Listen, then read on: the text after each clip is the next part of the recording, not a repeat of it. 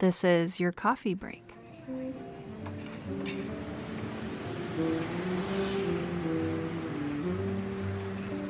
Hey friends, Sarah here. I am back again, as usual, this week. I have with me someone who I've really been looking forward to meeting and talking to for a really long time. This is someone who's been in the space for a long time, and, and it's a different space than I usually talk about. So, uh, enough of me being cryptic. It's time for someone else to be cryptic. I'd love to introduce you to Raul Vega. Welcome to the show. Hey, Sarah. Thank you for having me. I'm excited to be here. Well, I'm so excited to have you here. I think I would like to start off with just a little bit about the work that you created, which is how I first um, sort of got introduced to you. And that is your work with the Rose Drive podcast. It's an audio drama. I would love to hear, just in your own words, um, a little bit about what the project is, and then we'll kind of go from there. Excellent. Yeah. Um, well, again, first of all, thank you for having me here. I'm really excited to, to to chat with you and finally eat, meet you in a way yes. more than it's just Facebook chatting. um, yes. Yeah, uh, Rose Drive. Uh, so it's a audio drama, uh, kind of modern neo noir murder mystery of sorts um, that I started developing. I guess the idea came to me a couple of years ago, and we just had the first I guess it's not just anymore, is it? Because we're getting close to August. We're almost hitting our year. Oh my goodness! Congrats! Thank you. Yeah, uh, we uh, uh first episode launched August 2017, and um, it it follows the story of a young man named Marcus Hill who's returned to his hometown, his sleepy waterfront hometown of Southampton, after being absent for ten years. Uh, and uh, he came home to kind of recharge after a rough year in New York and comes home to find that his parents are moving up to Oregon. So he's like, okay, well, I guess I'll have to get you guys all situated with packing and everything. Um, you know, goes around to the old haunts of town and learns that he just recently missed his 10 year high school reunion. Um, and at the reunion, there was a, another man named Forrest Sutherland who showed up, and uh, Forrest had a huge impact on Marcus's life um, at, at, one point, senior year of high school, and then disappeared.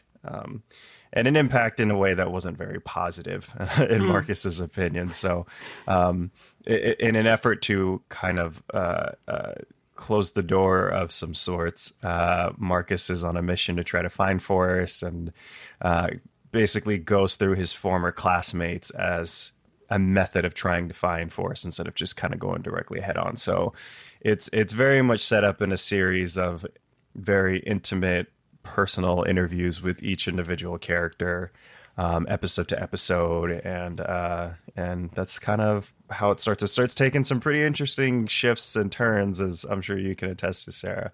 But uh, yeah so uh, that's kind of where it is. It starts off pretty straightforward at least in the beginning and then like i said it kind of you kind of go on some wacky adventures so it's mystery it's thriller it's drama it's comedy it's kind of got a bunch of elements into it um, which you know, I'll kind of make up my own personality itself. So, yeah. No, I, and that's one of the things that really drew me to it is that it is so many things. It mixes different genres, like you said, mystery, thriller, a little bit of maybe paranormal or sci fi. Right. Um, uh, it's very cryptic, it's very gripping. The other thing is just how many of those elements it brings together and how well it does that. Rose Drive is an audio drama, so many of you listen to Girl in Space, which is the audio drama that I work on, and there's just so much involved with audio drama creation, and that's why I kind of called it a project um, because there's just oh my gosh there's there's music there's acting there's character development there's writing there's editing there's all of these things that are involved I'd love to hear a little bit about your process and just how you got into audio drama, what you love about it. So, above anything and everything, uh, I'm a composer. I'm a musician. I'm I'm a uh, audio music is my world. So strangely enough, this whole story, this whole project, which I just like you said before, I think that's a perfect way to put it because that's exactly what it is. You know, um, I'm I'm very much I put a lot of we all put a lot of effort into our shows and there's so many more elements and and and uh, you know road bumps that you don't realize you're going to hit until you start really putting the pieces together. I mean it's it's it's no different than making a film where you know there's an old saying uh, out here in LA of you know, you don't make a movie once, you make it three times. Once when you write it, once when you shoot it and then again when you edit it. And i'm sure sarah you can you can it's the same thing right? It's like Yep. you you have it in your mind you write it out and that's one thing. Then you give it to your actors it's a whole other thing. And then when you edit it it's a completely different kind of environment world. Um, so for me it always starts with music. I tell my story through music. And um, you know I, I i have these ideas for these characters and kind of the environment um, of the town. And it usually starts with me just kind of free writing and writing some kind of more textural ambient um, uh, tracks in the background. And i and i i, I, I kind of get my material from that.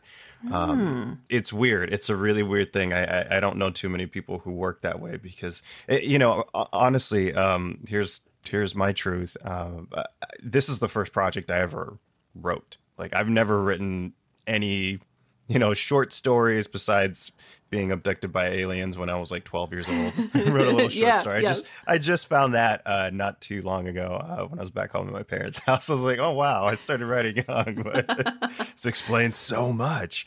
Um, but you know writing writing the story was something that was necessary for me to do because this whole project started because i wanted something to write music to it's pretty much where it started.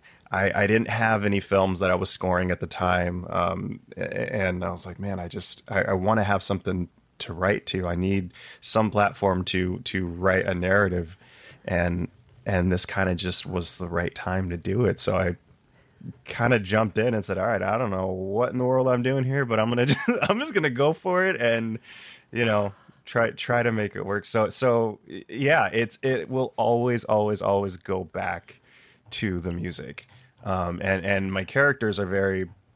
I, I I try to look at the music as another character in the project, you know, uh, as another actor, another another person, you know. Um, that's my comfort zone. I love that. Oh, and I love talking about comfort zones because I think for me and for probably the majority of listeners to this, our comfort zone is the writing. Our comfort mm-hmm. zone is this like very visible word structure, right? And so we come in with maybe a plot and some characters in our mind. And then if there is music, the music is involved in the input, the, the input part of the creative process. So like I listen to music, I get inspired, and then I produce writing. Or if you're doing audio drama like I do, you know, you maybe do some music inspiration, uh, some reading inspiration, you write the words. And then I don't want to say the music fills in the gaps because it, it's more than that. And um, I don't use music in my show. I use like ambient sounds, but it's the the soundscape is still like you said, a character, a crucial element, and it it tells a lot of the story because you know you don't have visuals to rely on, and so, um, but that it doesn't come first for me.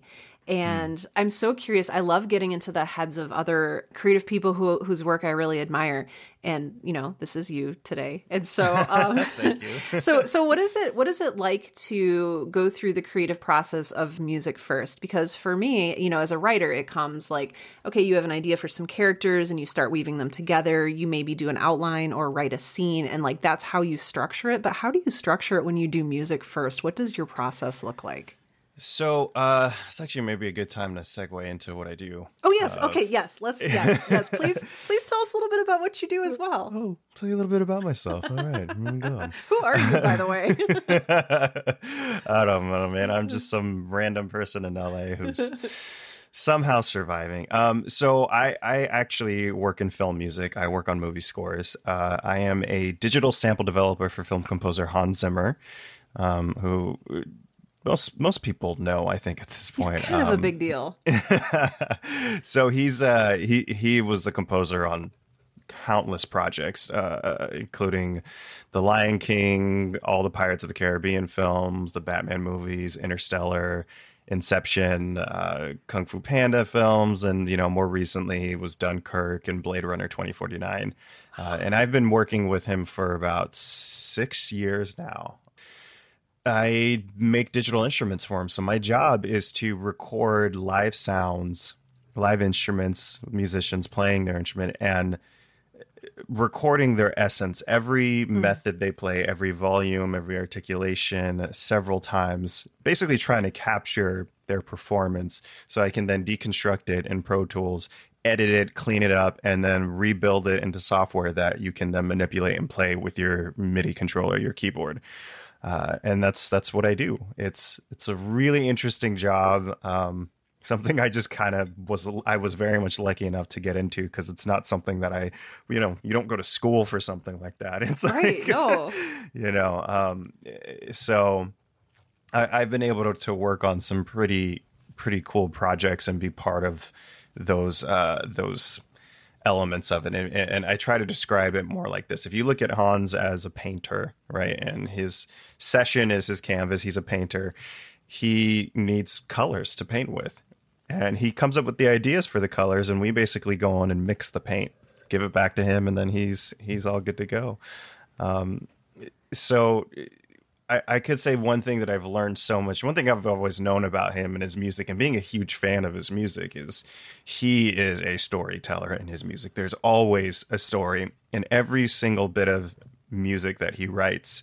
Uh, there's such there. I mean, there's such visuals that come with it when you listen to it, and that's always in every meeting and every conversation you have with him. He's always talking about the story, and um, you know that's one of the things in, in, in my music i never really gave too much conscious thought to but you know upon reflection and looking at past pieces especially really bad ones i'm like wow that's some really bad storytelling there. But you know now it's with words i'm able to put this story into um, more of an appropriate setting i feel because i have something to kind of build off of usually I will get a lot of my inspirations when I'm going on my runs. I like to run. I run several times a week, so I'm always on that nerd that's like jamming out to a bunch of random film scores, and you know I've got all these random things that are kind of playing in my head. And uh, uh, I, I, again, I'm listening to different composers and artists, and and hearing how the structure of their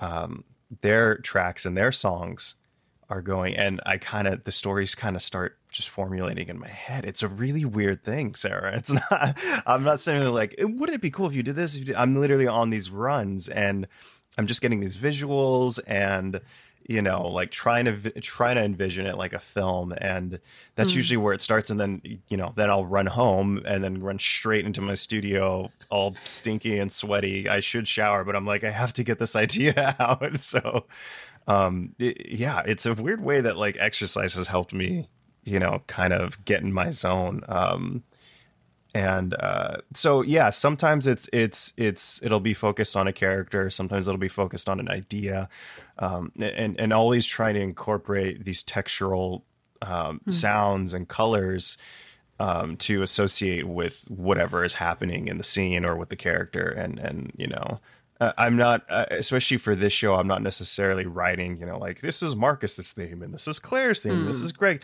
You have p- parts of that, but it, it's more like I was saying, like textural and more more based off of what's happening, kind of in their current time.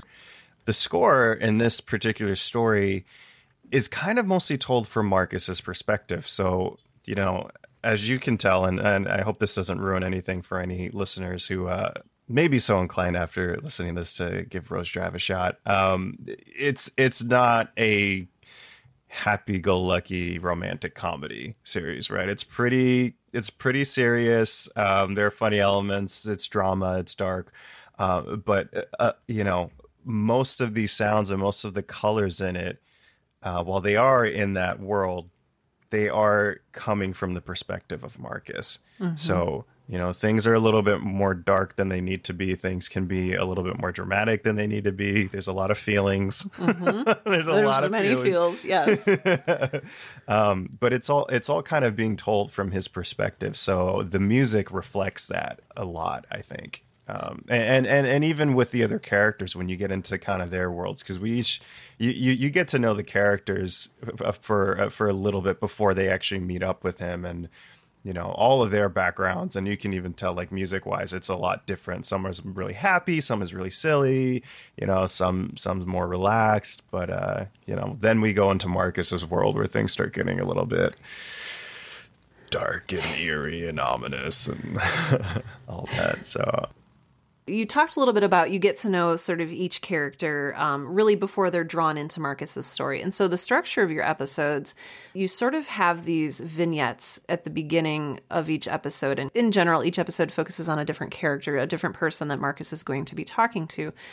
And that was one of my favorite things about listening to your show was I didn't even know if I was listening to the right show. I was like, wait, who, who's this? Who's talking? What's going on? the dialogue is so natural. And, and in being so natural, it really draws you in. So, in the beginning of an episode, you'll have two characters who you haven't heard before. They're talking, and you get so much of their story out of this little snippet of conversation that you hear before it dives sort of into the main narrated story this is your first writing project and this is really why i couldn't believe that this was your first writing project. 12 year old ufo abduction stories aside um, you captured people. You captured a natural I, I don't even know how to describe it other than it being just very good natural dialogue which is one of the most rare things in fiction and one of the most difficult things to achieve tell me a little bit about how you structured and and wrote that dialogue if it just came out naturally if it was something you had to work at. Um, tell us a little bit about that process because a lot of writers really you achieved something uh, seemingly e- not easily but very naturally on your first try and it's something that a lot of writers i think would love to learn from uh, ladies and gentlemen, you cannot see this right now, but Sarah Werner has officially made me blush. yeah. uh, wow, that's this. This first, geez, thank you. Um, I'm, I'm, yeah, wow, that's this means a lot coming from you. Thank you. Really, really, really does. Um, you know, uh, uh, the whole character vignette thing, which I'm really glad you brought up. I, I, have character cards, right? So I have all these little separate documents where you have your character and and and I knew I wanted to this to be a very character driven show. I have a lot of friends and family members in Los Angeles who are actors, professional actors, hustling and bustling in ways that I will never eh, be able to have the courage to do because what they do and go out there and the level of intimidation and rejection. I mean, it, I I just I, I don't know how I could one person could go into a room to essentially get a job interview in a room with 10 people who look exactly like them going for the same job with the same credentials with the same i mean it's it's mind-blowing. Mm-hmm. um it's so I, I have a pretty large cast. We have roughly about 25 to 30 people because i don't like reusing the same voices. I don't like having one person do multiple voices. Uh, i try to keep it as you know tv friendly as possible. Like if we did turn this into a visual platform you know maybe I don't know. we, Make we a quick have, note here. Yeah, we could have you know we could have people playing their age and all that stuff. I don't have any you know twenty year olds doing voices of eighty year olds or vice versa. As far as the dialogue goes, I leave it a lot up to my actors when we get into um, the recording times. And then what I mean by that is I have everything scripted, I have everything written, and it's very hard, at least on my end, writing casual dialogue because when it's scripted, it's scripted. So usually when I go in, and here's where I have to just take my hat off to my actors because they put so much care and attention into the characters. They come in. I mean, these are all professional. They come in, and I'm expecting them to just come in and kind of read lines. And they come in and they have sides. Their scripts are all like you know, have highlight and marks on it. What does this mean? What's the intention behind this?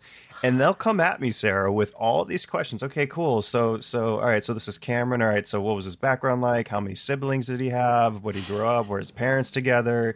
You know, uh, all these, all these questions that I'm like, oh wow, you guys are doing your research on this, and it helps them find their footing. So while these are my words they do bring these characters to life as I know as I know you do with with your show in, in a way that you never probably could have imagined because there's so there's a whole that whole other artistic element of what they do and that's why they're involved in it that they bring to the table something completely different uh, so usually when i'm recording uh, you know i always tell them like look the lines are there um, i'm not this stickler about you have to stick to the lines and they have to be exactly what it is. What i want you to do is I want you to deliver the lines and say them in a way that makes sense for your character. So if there's something written there that doesn't sound right or doesn't sound like your character and you can tell me why, which mm. they always can, please change it, make it sound like you. Um, you know, one of my actors you know, I, I was writing some stuff for her and she was recording, and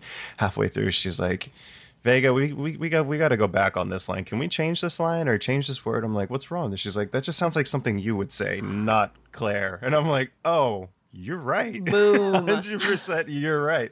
Yes, absolutely. Let's change it. So, but th- that's that's the level of detail you know you have to really get into and you know for me it's that that's probably the next element as far as the writing goes is after the music it's the characters mm-hmm. i try to i mean their character bios go back and back and back and back and mm-hmm. back and that helps me formulate who they are what environment they would be in, who they're associated with, you know, um, what they're doing in their current life. Because that's that was the thing. I, I didn't want. I know there's a lot of characters in this show, which is why I wanted to make sure everybody kind of has their own you know episode where they can live in because mm-hmm. it's it's it's hard it's hard when you're doing a show that doesn't have that visual platform. You know, you're you're forced to be creative in ways that you never thought you would be, which is an exciting thing, but it also brings upon a lot of challenges. Mm-hmm. Um, so I wanted to give some perspective on who these people are so that when they do meet Marcus, when you do hear them, you start off with them and their perfectly comfortable environment that they're used to, you know, like their day to day. And then when they meet Marcus, it's like, oh, okay. now things are starting to change. So you you kind of get to see how they react in these situations. Um, I, I toy a lot with this internal monologue Mm. Audio really forces you to get away from two dimensional characters in that I think we rely a lot on those visual cues. We're like, oh, we define this person as how they look. We define this person as, you know, she's wearing this like giant, you know, bow on her head. And like that says something about the character. Um, in audio, you can't rely on a lot of those visual cues and it all has to come in through what we hear about the character and how they speak. And I, I think it really forces us to add uh, extra dimensions onto our characters. And I think that that really helps in, in pushing the story forward. So I just wanted to say I think you do a great job of that. And for those of you out there who are maybe struggling with character development and saying, like, all my characters sound like me, all my characters sound the same read the lines out loud, inject their personality to what they would say, make sure it's not, you know, what you would say. Anyway, I'm going off on a tangent. You mentioned uh, this sort of internal monologue that the main character Marcus sort of goes through. Tell me a little bit more about that. Sure. Um, and j- just to piggyback off of what you said before because that's actually what I should have been talking about. Is no, I, I do I do go. Cr- I, it's so funny. This is like this is a whole another level of crazy. I didn't know I was able to tap into. But when I am writing these characters, because I do write all of them, um, I find myself having arguments with myself because I'm sitting here having these conversations and they're all little slivers of me in one way mm. or another. But I am also trying to make sure, okay, yeah, how, how do I make it sound like it's not it's not me and and you know like i was saying a lot of it does come to my actors you know who i'm all i'm very close friends with all of them so they all know you know kind of what's and, and sometimes i'm even honest i'm like hey can we change this? Can can you please write something here or just fix this a little bit? Because it's not it's sounding way too much like me. Um, but it is something that you know it's it's it, i think exactly what you said is right. Because it's one thing to read it out loud you know in your head or read it out loud in your head like I'm already you know like you do. Yeah like all the time. Yeah. um uh read it on the computer but I I find it all comes out differently when you actually have a physical paper you know to actually hold something it's a little bit more natural and organic mm-hmm. and then and then there's more things that'll come up when your actors are actually like recording with you so that's something I'm always trying to be conscious of. It's like, okay, how do I make sure it doesn't sound like me? But uh, yes, there's a piece that you have to make with knowing that, like, yes, all of these characters are a little bit me. Like you almost yeah. have to make your peace with that before you can say, okay, now let's like develop them further. So, yes. Yeah, exactly. I completely agree with that. Yeah. One of the things I really wanted to explore with this is when you're watching a TV series, clearly I watch a lot of TV because I keep bringing up TV. I think it's it's probably good for for the medium that you're in. Yes. okay. Uh, you know, when you're watching a series or movie or whatever, we naturally believe the character, right? We mm-hmm. believe what they say. If, a guy, if a guy walks in, walks on screen, hi, I'm Jonathan, we have no reason to suspect he's not. You know, we just accept that that's who he is. Right. That's his truth. That's what we see. as we get to know the character more, and say if we're watching like a thriller or a mystery, and you know, uh, there's a conversation he's having with somebody that you're starting to kind of get the feeling of like, I don't know if Jonathan's a really cool cat or not. Like, we don't know what's going on here. You know, a lot of that is based off of what we know of the person, what we know of his character, what we've learned from him or about him. And with this show, I wanted to kind of take it to that next level of, again, kind of more showing rather like showing with audio versus having that visual platform. Saying, okay, well, every day in life when we're talking to people when we're having conversations we do have these little mini conversations in our mind. And mm. there's a filtration system that some of us are better at than others. You know where where you know sometimes you're gonna you're probably gonna change how you respond or or react to things depending on who you're around the environment. When you're talking to people right you you have this process where you are making sure that your response is going to be appropriate for that situation. Now, you have someone like Marcus, uh, who is this deep, heavy introvert, somebody who is not socially comfortable with people. Um, it's very difficult for him to have conversations with people, as you can kind of tell. He's very much somebody who prefers to listen rather than talk because. Mm-hmm. He's comfortable that way, um, which you know, honestly, as social of a person as I am, I consider myself to be an extrovert of a person. I recharge as an introvert. Like I'm not somebody who you know, when I'm energetically exhausted, I need to be kind of alone in my yes. world and reset that way.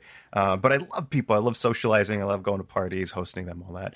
Um, so, and in, in this case for Marcus, who's trying to get to the bottom of the situation, you know, the best way is to is to actually listen. And so, what you'll be having is you'll have this conversation with Marcus and and Alec or Nailani or Sarah or Greg or whomever he's speaking with and as they're conversing, there will be moments where you'll actually get sucked into his mind and hear what he's really thinking in that situation. You know, whether he's believing them or not, or whether he's getting distracted. And we also do that with the other characters. Mm. So you can kind of jump into their mind too during situations and say, okay, are they telling the truth or how are they? They're feeling really uncomfortable about this. Are they showing it? Are they not? Um, so it really starts getting you. I kind of look at it. If you look at I, I, try to think of it from a camera perspective. So it mm. starts off with the camera a little bit out, so you see both characters, right? They're having a conversation, and then when we get to the moments where you know we're not really sure how they're, or we learn how they're really feeling about the situation, we kind of jump into their mind for a second. You kind of sit in their boots for a little bit, and then you jump right back out to see how they're going to respond to each other. Um, so it raises all these kind of fun questions. So you're not forced to just believe what I'm telling you to believe. You can actually kind of come up with your own theories and see, okay, well, I don't know. I was, I was believing Ezra this entire time, and then we heard his head of him saying something else, and it's like, huh, okay, now I don't really know kind of what to believe. And, and, and, you know, the whole point of this, especially with a character like Forrest, who Marcus is after, you hear all these stories about him and, mm-hmm. you know, again, what do you believe and what do you not believe? What character is telling the truth? How much of that truth is it their truth? Is it exaggerated? You know, all these opinions about somebody who has no means to defend themselves.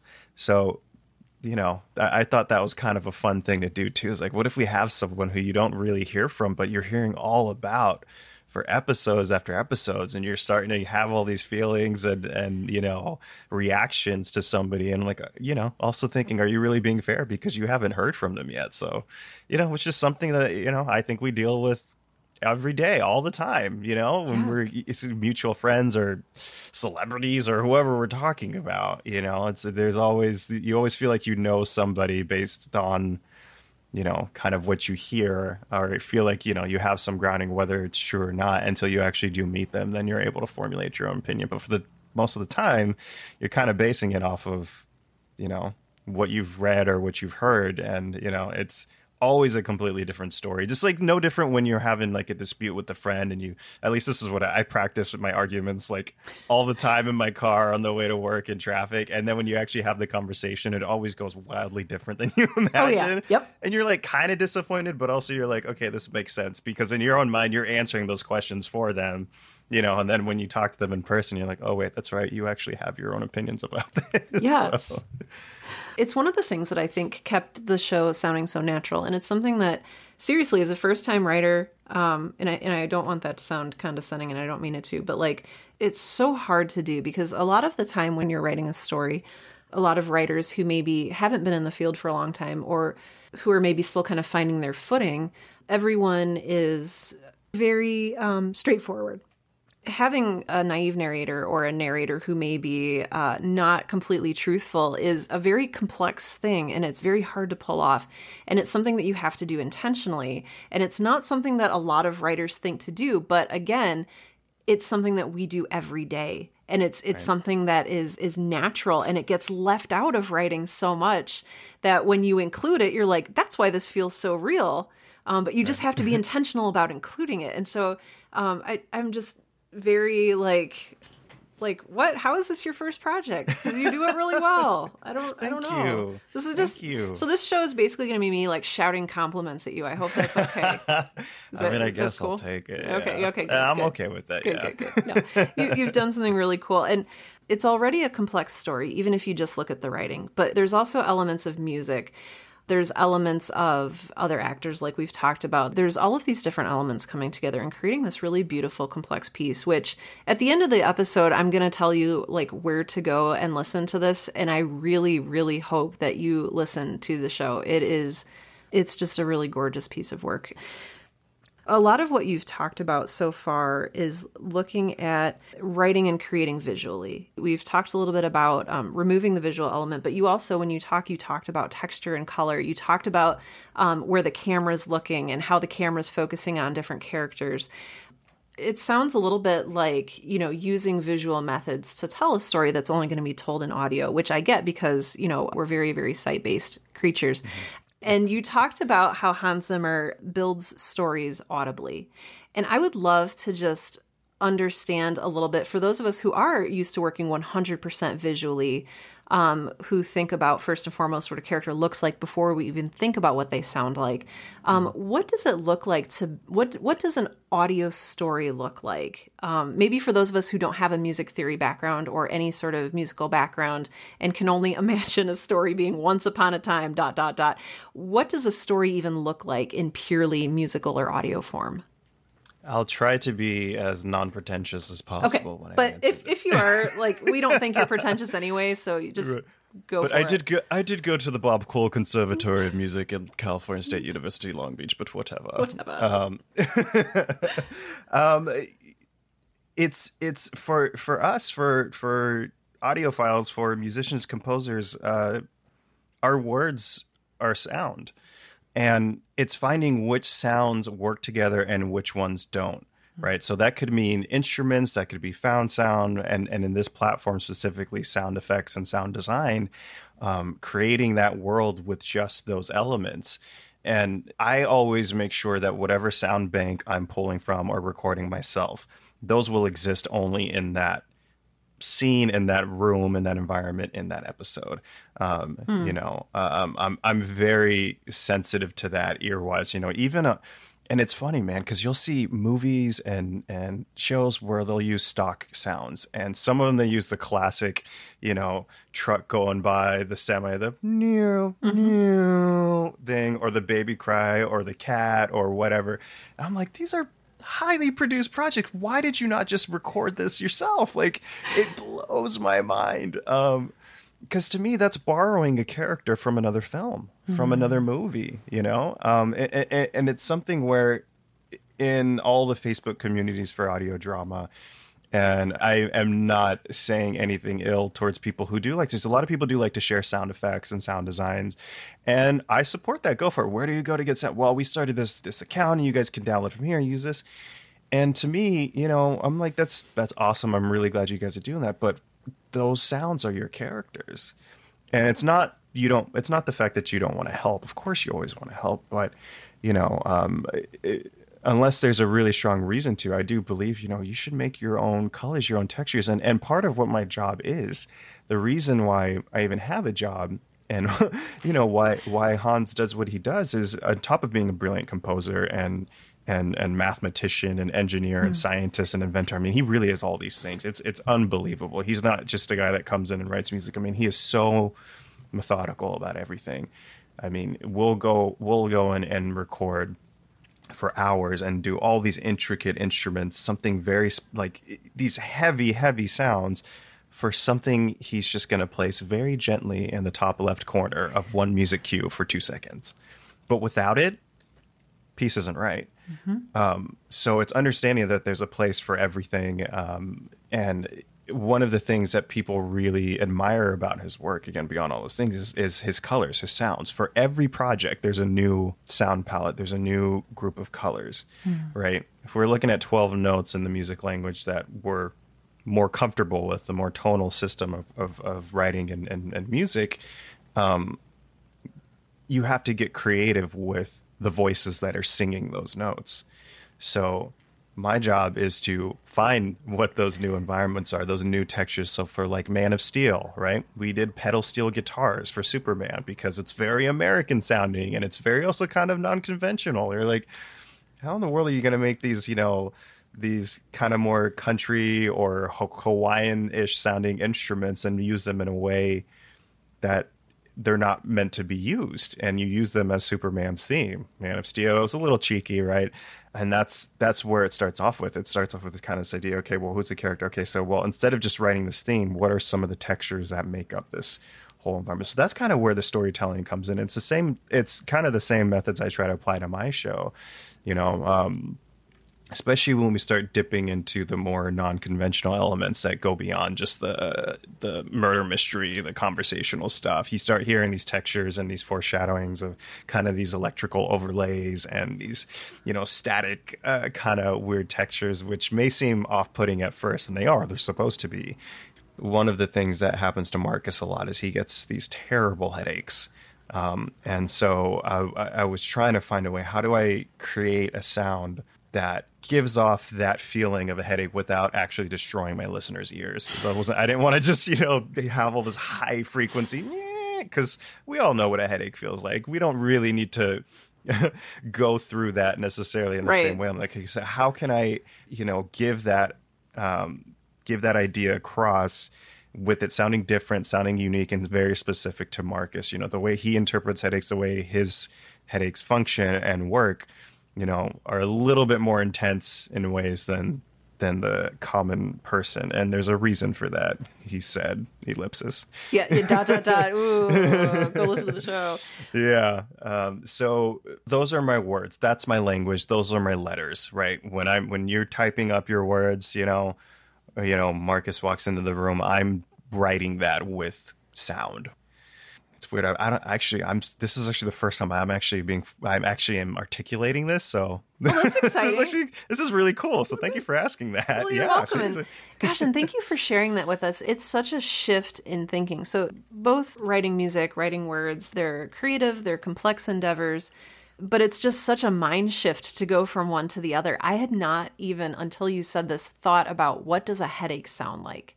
You know, mm-hmm. I think about like how can I describe a headache? Oh, like ripples of pain or you know whatever. But like like even thinking what does a headache sound like? It's such a mind shift, but it's it's something that I think could enrich so many writers' lives if if we start using our other senses. And I'm curious if somebody is even like say someone who's listening to this and this is mm-hmm. very likely is a writer who's maybe never thought about telling stories using sound like where would one even begin to do that easy you start it the second you wake up right I mean, your story's already happening the moment you wake up with birds outside and, and you know, how sensitive your ears are to everything. Everything is magnified by a thousand, um, you know, and then there's adjustment period. I actually wrote a whole piece of music on waking up in college a long time ago. So it's funny we're kind of talking about that now, but literally start with your environment. Start with wherever you are. Pay attention to. I do a lot of people watching, as creepy as that sounds. You are, you're talking to writers, okay? We're like okay. some of the creepiest people in existence. So you're Amazing. good. You're good here. My kind of people, good you know it's it's for me it's less about you know how do i make this cool sound and, and it's it, God, this is going to sound so artsy fartsy but don't care s- sometimes the sound gravitates towards you and chooses you so to speak mm-hmm. uh, and that's how it is when i'm writing my music too right i mean i'll start with an idea and then it starts taking on a personality of its own, and you kind of have to trust in it and just go with wherever it goes. Um, trying to keep the ego from forcing it into a box that it doesn't fit in. Right? It's a completely different shape.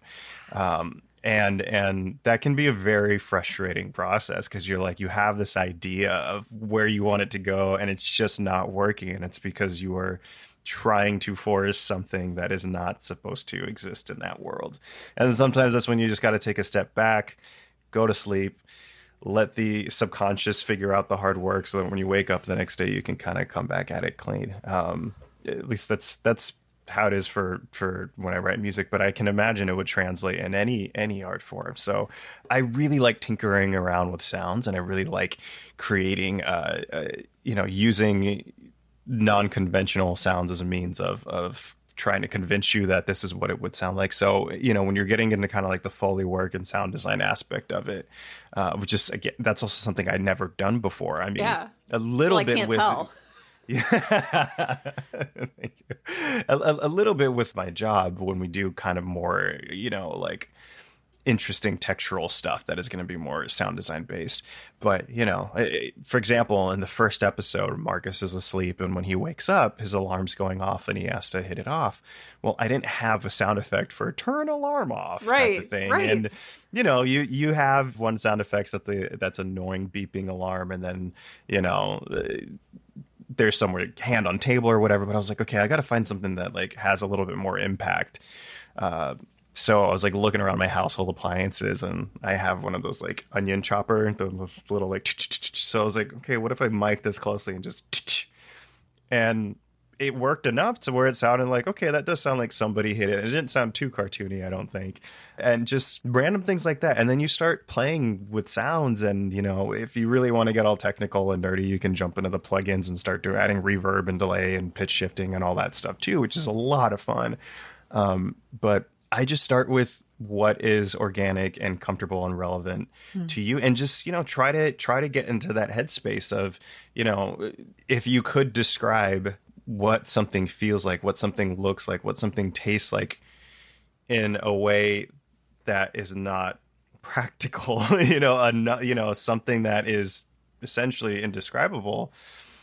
If you could try to find a way to do it that's fun and and something you can learn with, you know, that's always what I'm interested in. How can we learn from this? Mm. And uh, you know, I, I would say just if there's any even the smallest amount of intimidation, just throw the intimidation out the window and have fun. It's supposed to be fun. So that's where I'm always at. If I'm not having fun with this, then why am I doing this? You know, this should be fun. There's a lot of hard work that goes into it, but there's it's there's it's got to be fun, you know. Um, so I will say this: I don't believe in throwing in thousands of dollars into these programs and sound libraries, and I always tell people because you know, at my work, we have a lot of like, you know, runners and interns who will sit in with me and learn a little bit about sampling. And a lot of times they're just fresh out of college and they're wondering, how do you get into this? How did you get into sampling? I feel so far behind. And I'm like, look, I didn't come into this knowing anything. I still don't know anything. I'm really good at faking things, which is why I've been there for six years. they haven't found me out yet. Uh, you know, but I didn't know the first thing about computers, about recording live sound, about editing, about Pro Tools, any of these programs. It was something you learned on the job and learned with having that interest in it. Um, so, to anybody out there, if you're getting into sound or want to get into it, I empathize with you know, feeling like out of place or like being feeling like intimidated by it, but don't let that stop you because we're all capable of it. And um, once you start getting into it, and oh, what I was saying before, people think that what's going to make your product sound amazing is like spending all this money on this fancy schmancy. It's not. It's not. I would say work with what you have. You know, if you don't have an audio background, fine, great. You know what's a great resource? YouTube friends, talking to people. I'm not kidding, man. I go to, I mean, it's so helpful, you know? It gives you something to start off of, and then you can take these lessons that you watch in YouTube tutorials and find a way to make it more your own and your unique thing. And it's, people actually really like, I know as artists, right? Uh, like, this is where I want to ask you, you know, if you were to go back and look at your first piece or first article you wrote versus something you did now, I mean, you would have so many criticisms of yourself over it. But the beautiful thing is that your fans love that. Your fans love reading and seeing where you came from. It it Yes. humanizes you, you know, and it's. It, it- you know, even now, looking from episode 15 back to episode one, I'm like, God, what was I thinking in episode one? There's all these changes, things I want to fix, and to the most recent thing that I recorded. But those are the things that really you couldn't have got to step 15 without starting with one, and you learn through it, right? Yes, so embrace it, do the work.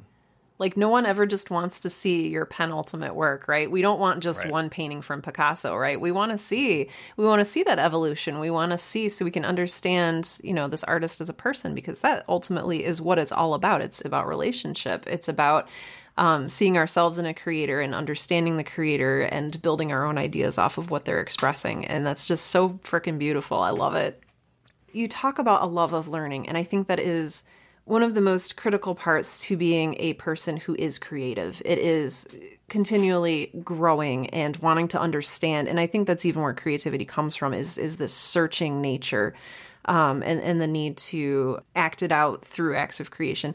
What is one thing that you have learned like during this process? Like what's like one of the biggest takeaways that you've gotten from creating this show Just one, huh? or, or you know many we can there are there are several, but like you said, we're already. I, I don't think we have a. I couldn't even s- spend a whole day talking about all the things I've learned. Um, it, it's. I've learned that I really, really, really love working with people. I've always known that, but I, you know, in in my world, a lot of what we do, we're kind of in our isolated chambers. As for you as a writer too, you're you spend alone. You're alone a lot of the time. You're getting your ideas out. You're formulating them. You kind of do some back and forth with people, but for the most part, it's a, being a writer on any platform, be it music or literature or whatever it can be a lonely gig and and and we can find we can be really comfortable in that um but i have found so much joy through working with my actors and co-writers and photographer and you know sound design i mean so many people who've wanted to uh, work on the project and work on something together because as creatives i do not know why this is but we do have a tendency to think well i have to do this on my own or i have to do most of this on my own. I have to do this by myself because we're we're always in that environment not realizing uh, wait if we're all kind of doing that and we're all working towards the same thing why wouldn't we work together?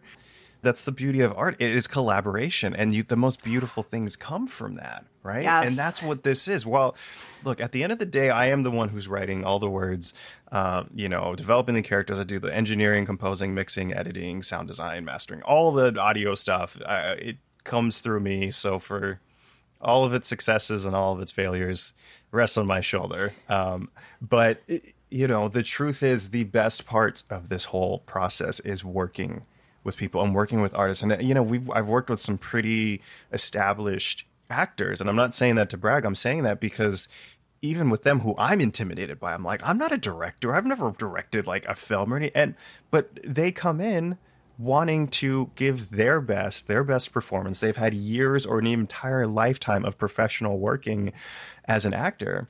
And they, you know, come to me, hey, coach, did this line come out right? How did this work? And I'm like, uh, yeah, of course it did. You're brilliant. what do you want me to say here?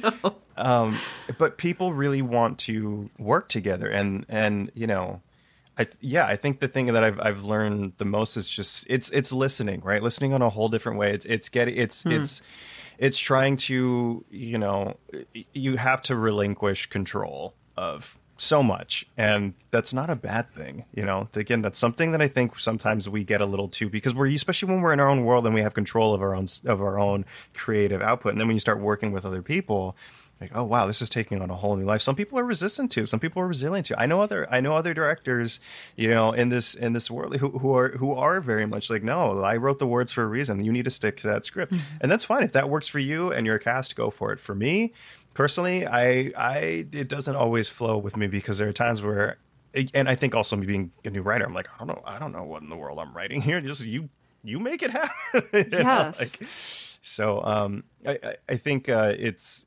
structure and all that is something I've been getting better at as I've gotten older. You know, just as far as organization, I mean, that is key. If you want to get into audio drama, you have to be organized. I mean, you just, especially at the speed that things, you know, kind of come up. Because for a 20 minute episode, there's a lot that goes into it.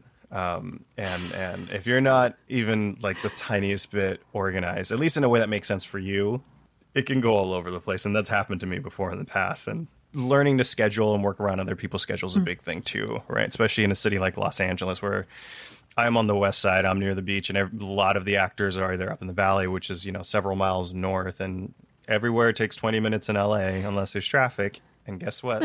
There's always traffic. so, um, that's that's the thing I would say is learning to work with people. Um, and and always constantly trying to push my own personal knowledge of even in the engineering and sound design world. How do I make this next episode? How do I tell this story differently than the last episode? You know, not for novelty, but for interest, for the sake of pushing myself more. You know, this mm-hmm. whole podcast is kind of like my portfolio. You know, of all the things I've kind of accumulated over the years and things I'm still learning. It's like, okay, well, if that's the case, then the next one, the next episode should be something a little bit different. I want to push myself because we don't uh-huh. want to hear the same thing told the same way. You know why? That's not that's not fun. That's not growing. That's not progressing. So One of my favorite things about talking to you is that I think you have the right perspective about so many things. You're not creating something to showcase, right? You're creating something to have fun. You're creating something to grow and to learn and to listen and to form relationships with people. And I think that that is one of the reasons why I'm so drawn to your work. If people are interested in your work, where do they go? What do they do? Tell us all about the things. Sure. So, uh, Rose Drive podcast, we are on any major and minor podcatcher you can find. So, Apple Podcasts, Stitcher, Overcast, Pocket Cast, all those ones. We're also on Spotify. Um, so, you can look us up on there, Rose Drive. Our social media Instagram, Facebook, Twitter, all at Rose Drive Podcast or Rose Drive Pod, some variation of it. You'll see it. It's the same logo and everything. So, um, Good I've branding. been told, yeah, I've been told that's important. so people can easily find the show. And if you go to the website at rosedrivepodcast.com, we have every episode listed um, there, as well as opportunities for you to to to interact with with Marcus and the community. Share with us your fan theories. Send us emails. Um, you know, uh, that's the other thing too. Is I wanted to make this interactive with the listeners. You know, like you can help shape the story. You can be part of it. You know, I don't want this. It, it gives you the opportunity to either be a passive listener or an active listener where you know some people just want to sit back and listen to the story. Hey this is your job. You do the work. I want to listen. Cool. Other people are like no i want to be a part of it. This gives you the opportunity to do it. So feel free rosedrivepodcast.com um, um, i will say this. I, I find it kind of silly that i have to say this but when you listen to it if you listen to it, I'm being presumptuous here. If you find the time to listen to Rose Drive, um, make sure you listen from episode one onward. It is serialized, Yes. and some podcatchers, like Overcast, I think does it. Spotify will automatically cascade from newest to oldest. Please listen from episode one. It's all it's all labeled, so that's I think that would be the best place to start because again, otherwise you're going to be very lost.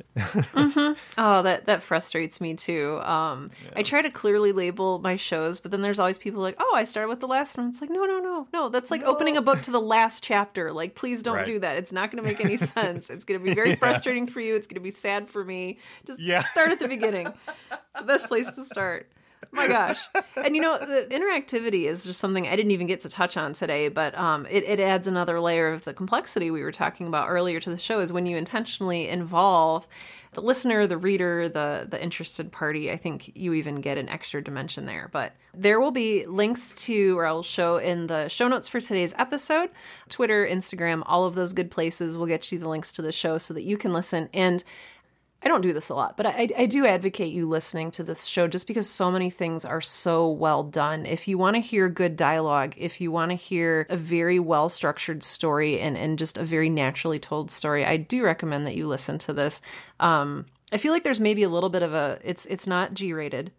No, very good point to make. No, this is not this is not for children. This is not a family necessarily friendly podcast. Yeah, there's definitely some language and even some some some topics that we get into that are uh, kind of heavy and hard to listen to. Yes. Um, so thank you for bringing that up. I completely forgot about that. Yeah, this is.